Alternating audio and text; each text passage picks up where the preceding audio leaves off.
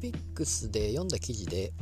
あのニューヨーク・タイムズが発表した、えー、このテクノロジーがすごいというような、えー、2022年ののすごいテクノロジーということが発表されたみたいででそれがまああの記事に載ってましたけれどもまあいろいろいろいろありましたけれども例えば何ですかね、えー、核融合とか核融合がだいぶ進展したとかいう話があったり、えー、まあそれによって、まあ、原子えー、っと原子力ですかね。原子力発電が核融合によって発電が、えーまあ進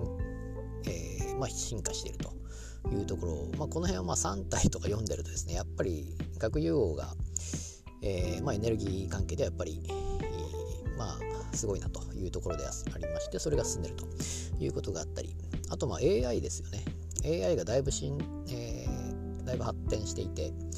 例えばミッドジャーニーで絵が作れるとか、えー、あとまあチャットボット的な感じで質問するとそれによってあの、まあ、テキストスタイルでバーッと出てくるといろんなことを書いてくれたりえー、っと、なんで作曲とかもできるんでしたかね。ちょっと忘れましたけど、まあそういういろんなことが AI がいろいろ作れるようになったと。そのクリエイティブなところに、え、AI がどんどん進出してきているということであったりですね。えー、まあいろいろあるんですけど、中でもですね、あの私がすごいなと思ったのが、あの二酸化炭素ですよね。えーと、二酸化炭素の排出例えばカーボンニュートラルみたいなことは言われていて、えー、プラマイゼロにしろということで例えば排出ゼロっていうのはやっぱりなかなか難しい話であるものの、えー、まあ、その中でもマイナスプラマイでゼロにしようっていうのが、まあ、カーボンニュートラルだと思うんですけども例えばですねそこに載っていたテクノロジーというのは、えー、まあ、植樹を、まあ、植樹っていうのはやっぱり昔からあると思うんですけども、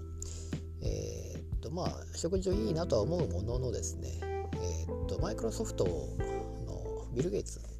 ビル・ゲイツがいろいろまあそういう気候の話を書いた本がありましたがそれを読むとですね食事はそんなでもないというような感じで書いてありましてあそうなのかと。食事自体もそれほど貢献をしていないような話を言っていてただですねこのニューヨーク・タイムズが発表したものによるとその木自体をその何ですかねえーと、テクノロジーによって遺伝子工学ですかね遺伝子を組み替えて、え二酸化炭素を大量に、吸入も吸い込むと。そして、えー、貯蔵したりということができるようにもうなったんですかちょっと忘れましたけども、まあ、そういうことができると。でそういうのをどんどんどんどん植えていけば二酸化炭素をどんどん吸ってくれということみたいで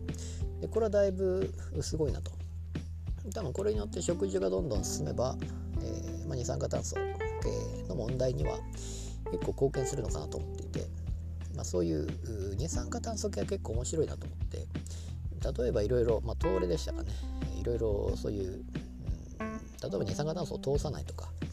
えー、いうような感じでまあ閉じ込め、まあ、集めるとかですよね。集めたり、まあ、海外ではもうそういうので、えー、集めて、えー、固体化するみたいなのがあったり、まあ、いろいろ、まあ、再生も使ったりっていうのもありましたけれども、まあ、その辺の中でそういう食事関係にも影響を与えているというようなテクノロジーなかなか面白いなと思いました。